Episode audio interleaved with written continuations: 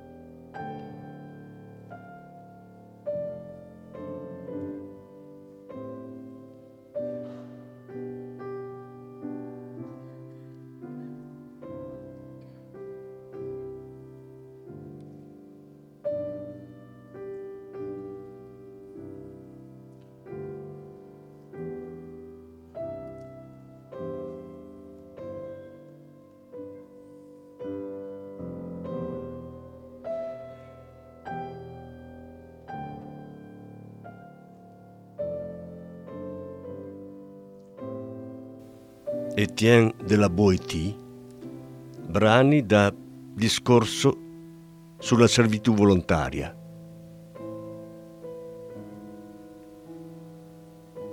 Ma Dio mio, che cosa è mai questa? Come diremo che si chiama?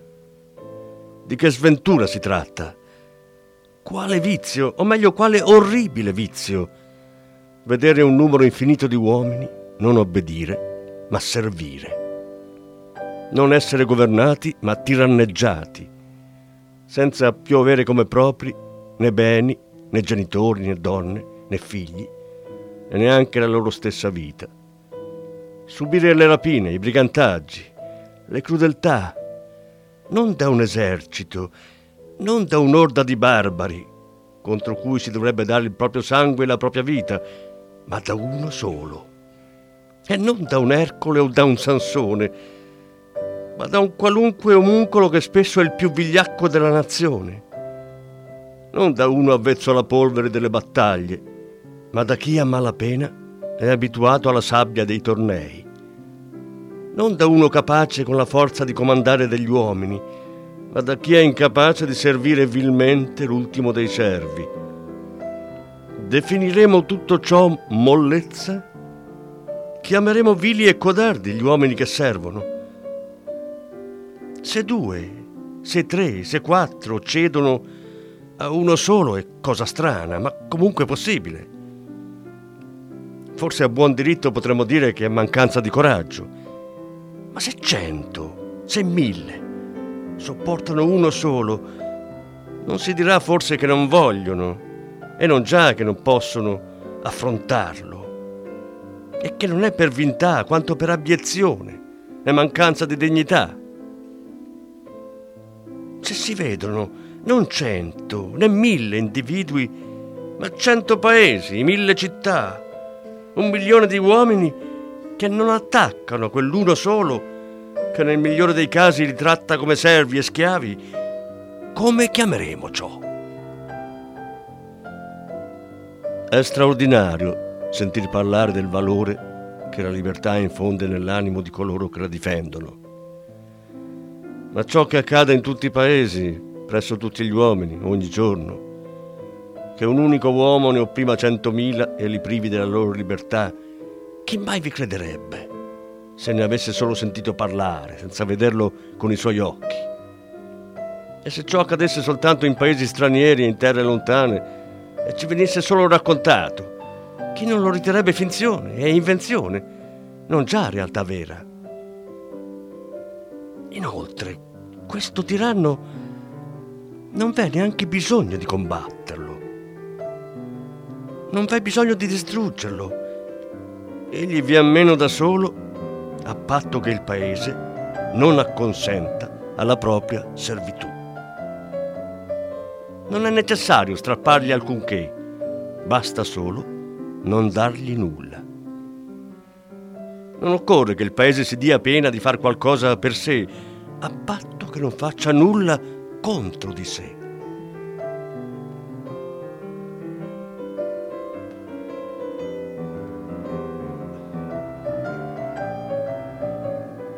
Sono dunque gli stessi popoli che si fanno dominare. Dato che col solo smettere di servire sarebbero liberi. È il popolo che si fa servo, che si taglia la gola, che potendo scegliere se essere servo o libero, abbandona la libertà e si sottomette al gioco. È il popolo che acconsente al suo male o addirittura lo provoca. come? Se per avere la libertà occorre unicamente desiderarla, se è necessario un semplice atto di volontà, può mai esserci un popolo che ritenga di pagarla troppo cara, potendo ottenerla con il solo auspicio?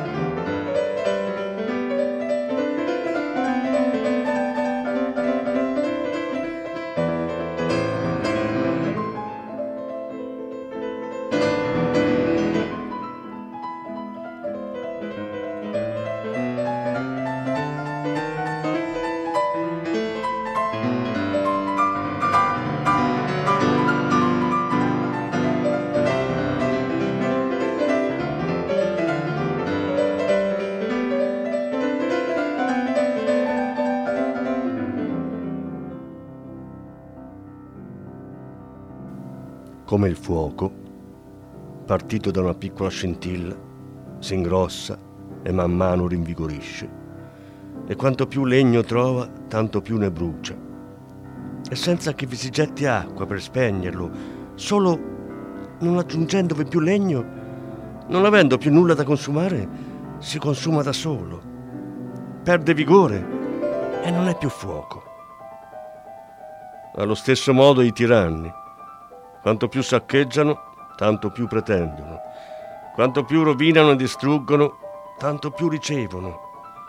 Quanto più li si serve, tanto più si fortificano e diventano sempre più forti e più capaci di annientare e distruggere tutto. Ma se non gli si consente niente, se non gli si obbedisce affatto, senza combattere, senza colpirli, ecco che restano nudi e sconfitti. Non sono più nulla. Come rinsecca e muore il ramo che non riceve più linfa dalle radici. O popoli insensati, poveri e infelici, nazioni tenacemente persistenti nel vostro male e incapaci di vedere il vostro bene vi lasciate sottrarre sotto i vostri occhi il meglio del vostro reddito, saccheggiare i vostri campi, devastare le vostre case. E tutti questi danni, questi guai, questa rovina, vi derivano non già dai nemici, bensì certamente proprio dal nemico, da colui che voi stessi rendete così potente, per il quale andate in guerra con tanto coraggio, per la cui grandezza non esitate affatto ad affrontare la morte.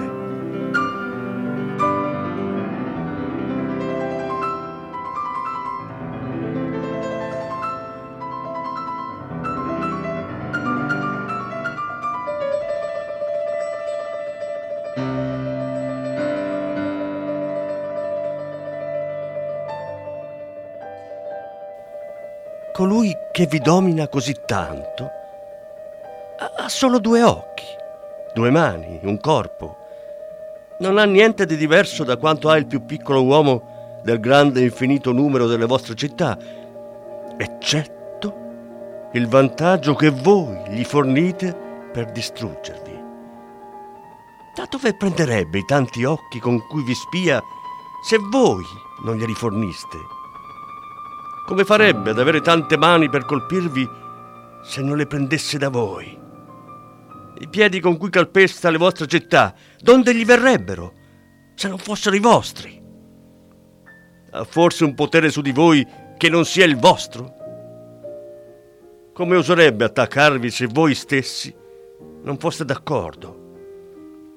Che male potrebbe mai farvi se voi non faceste da palo al ladrone che vi saccheggia? se non foste complici dell'assassino che vi uccide e traditori di voi stessi. Voi seminate i vostri campi affinché egli li devasti. Arredate le vostre case per farvele derubare. Allevate le vostre figlie per soddisfare la sua lussuria.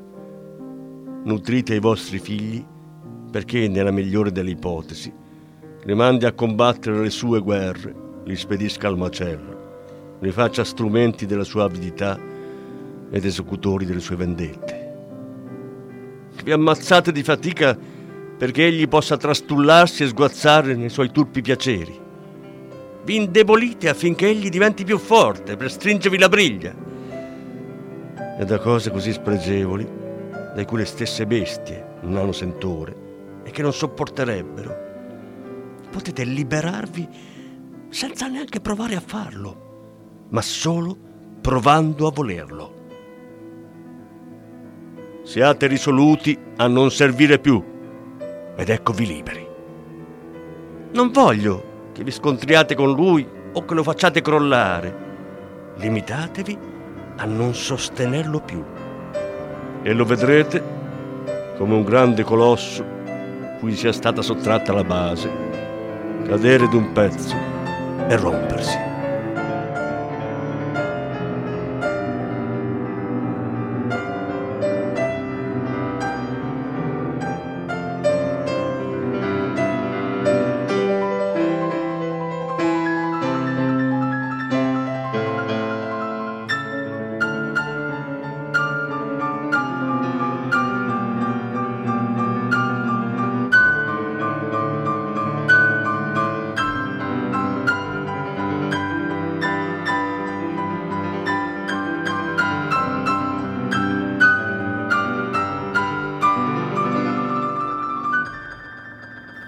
Non v'è dubbio, io credo, che se vivessimo secondo i diritti che la natura ci ha dati e i precetti che essa ci insegna, saremmo naturalmente soggetti alla ragione e non saremmo servi di nessuno.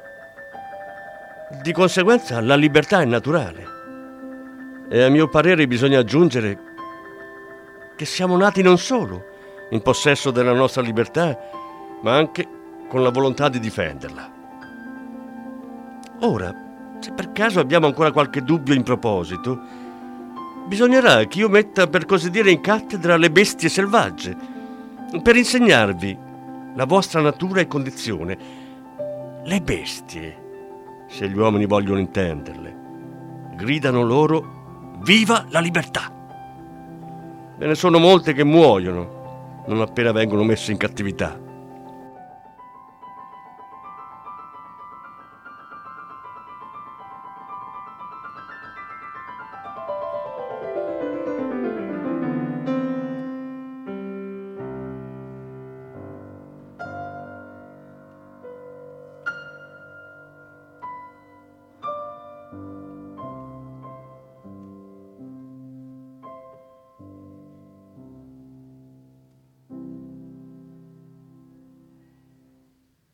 Che disgrazia è mai stata quella che ha potuto tanto snaturare l'uomo, in verità l'unico nato per vivere libero, e fargli perdere la memoria del suo stato primigenio e il desiderio di conquistarlo. Se per caso nascessero oggi uomini completamente nuovi, né abituati alla soggezione, né abituati alla soggezione, né affascinati dalla libertà, uomini che ignorassero perfino il nome dell'una e dell'altra, che cosa sceglierebbero? Essere sudditi o vivere liberi? Naturalmente preferirebbero di gran lunga obbedire alla sola ragione piuttosto che servire un uomo. È difficile immaginare come il popolo, da quando è asservito, cade improvvisamente in uno stato di tale profonda dimenticanza della libertà che non gli è possibile risvegliarsi per riprendersela. E serve tanto spontaneamente e tanto volentieri che a vederlo non si direbbe che ha perso la libertà, ma che ha guadagnato la servitù. Non c'è dubbio che la natura abbia un peso grande nell'orientarci dove essa vuole e nel darci una buona o cattiva reputazione. Ma bisogna altresì ammettere che la natura ha su di noi minor potere dell'abitudine. Dato che qualunque inclinazione naturale, per quanto favorevole, si perde se non è coltivata. Nell'abitudine ci plasma sempre a suo modo malgrado l'inclinazione naturale. I germi del bene che la natura deposita in noi sono così fragili e minuti da non poter resistere al minimo impedimento proveniente da un'educazione a essi contraria. Pensiamo invece ai veneziani, un pugno di uomini i quali vivono tanto liberamente che il peggiore di loro non vorrebbe essere il re di tutti gli altri. Nati ed educati così, essi non hanno altra ambizione che adoperarsi al loro meglio e con più cura per la salvaguardia della loro libertà. In tal modo, allevati e formati dalla culla, non scambierebbero un briciolo della loro libertà per tutte le altre felicità del mondo. Chi andasse, dico, a, a visitarli e in seguito partisse verso i territori di quello che si chiama Gran Sultano, trovandovi uomini nati unicamente per servirlo, uomini che danno la vita per mantenere la sua potenza. Penserebbe costui che questi due popoli hanno la stessa natura? O, o piuttosto che abbandonata una città di uomini è arrivato in un giardino zoologico. Ma arrivo ora a un punto che costituisce, a mio avviso, la molla e il segreto della dominazione, il sostegno è il fondamento della tirannide.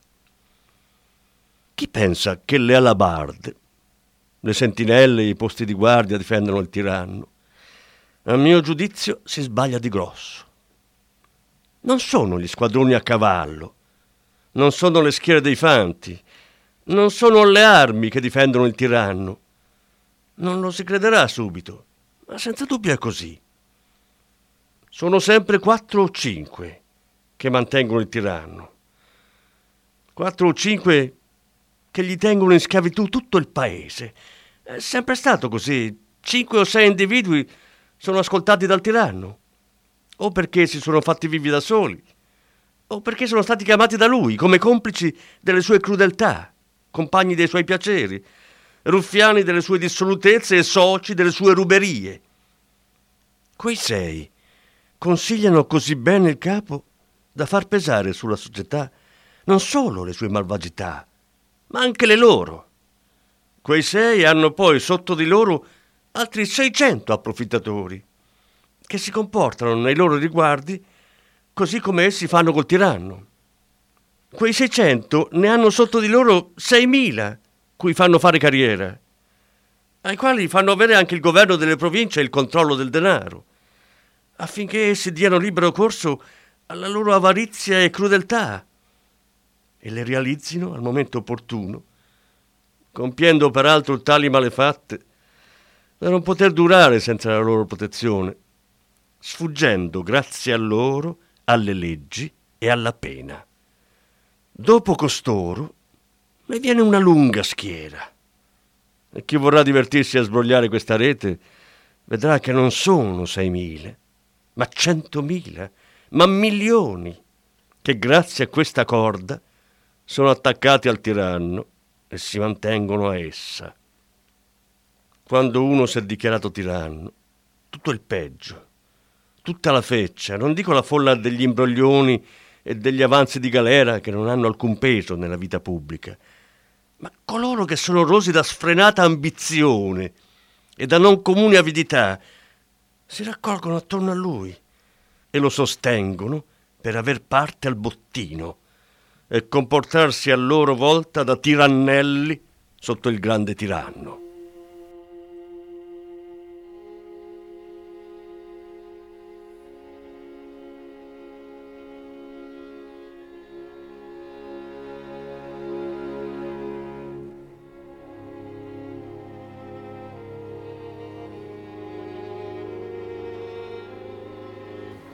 Ah, che tormento, che martirio è questo! Darsi da fare notte e giorno per piacere a qualcuno e non di meno temerlo più d'ogni altro al mondo. Essere sempre tutt'occhi e tutto orecchi per osservare da dove verrà il colpo, scoprire le imboscate, leggere nel cuore dei compagni, denunciare chi tradisce, essere affabili con tutti e tuttavia sospettare di ciascuno. Sempre col sorriso sulle labbra e il gelo nel cuore. Non riuscire a essere felice e non osare essere triste. Questa non è vita. Impariamo dunque, una buona volta. Impariamo a essere liberi.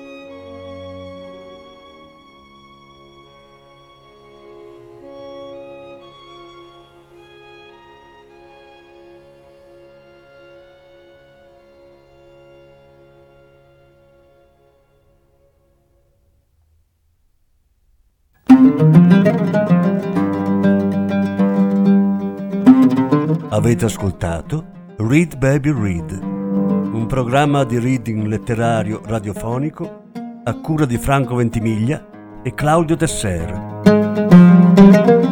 Grazie per l'ascolto, alla prossima settimana.